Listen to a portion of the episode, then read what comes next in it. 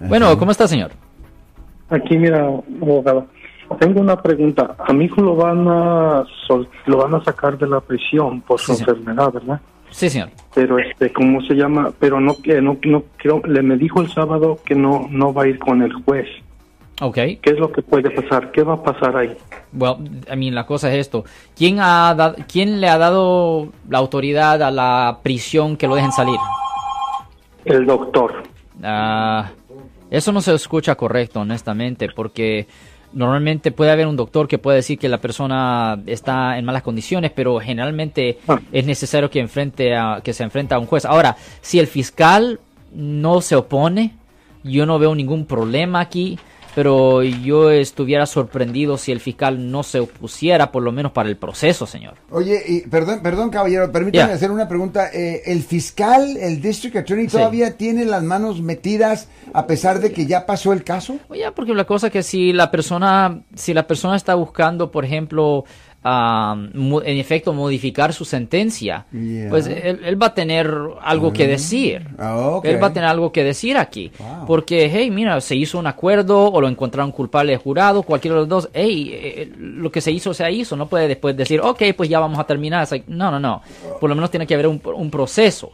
Eh, me sorprende que no lo llevan a la, a la corte. Ahora, posiblemente si el fiscal no se opone, no va a haber problema, pero si el fiscal sí se opone y él tuviera el derecho de oponerse, debería de haber un proceso. Ok, caballero, eh, me parece Ah. que... Ajá.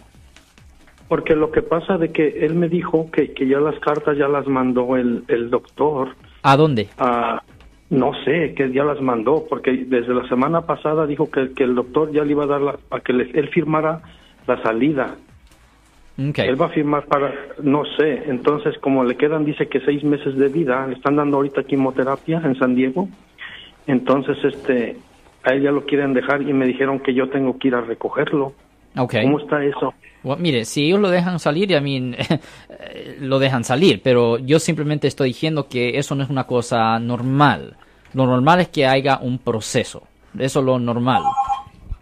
Pero obviamente si el caballero le dicen ven por él, pues... Pues ya, obviamente sí, si ellos dicen ven por él, ven por él, yo entiendo eso, pero lo normal, esto no es lo normal, lo normal es que haya un proceso. Right. Yo soy el abogado Alexander Cross. Nosotros somos abogados de defensa criminal. Right. Le ayudamos a las personas que han sido arrestadas y acusadas por haber cometido delitos. Si alguien en su familia o si un amigo suyo ha sido arrestado o acusado, llámanos para hacer una cita gratis. Llámenos para hacer una cita. Ese número es el 1 800 530 1800. Estamos aquí en toda la área de la Bahía. 1-800-530-1800. Y como siempre, por casos criminales, casos penales, damos la primera cita gratis en nuestra oficina. Siempre estamos aquí todos los martes y viernes a las 12 y 35 respondiendo a sus preguntas con respecto a los casos penales. Y también nos pueden hacer preguntas en nuestra página de Facebook Live. Doctor Alex, abogado de nuevo, 1-800-530-1800, Marco. Bueno, vamos a llamada telefónica, pero ya fuera...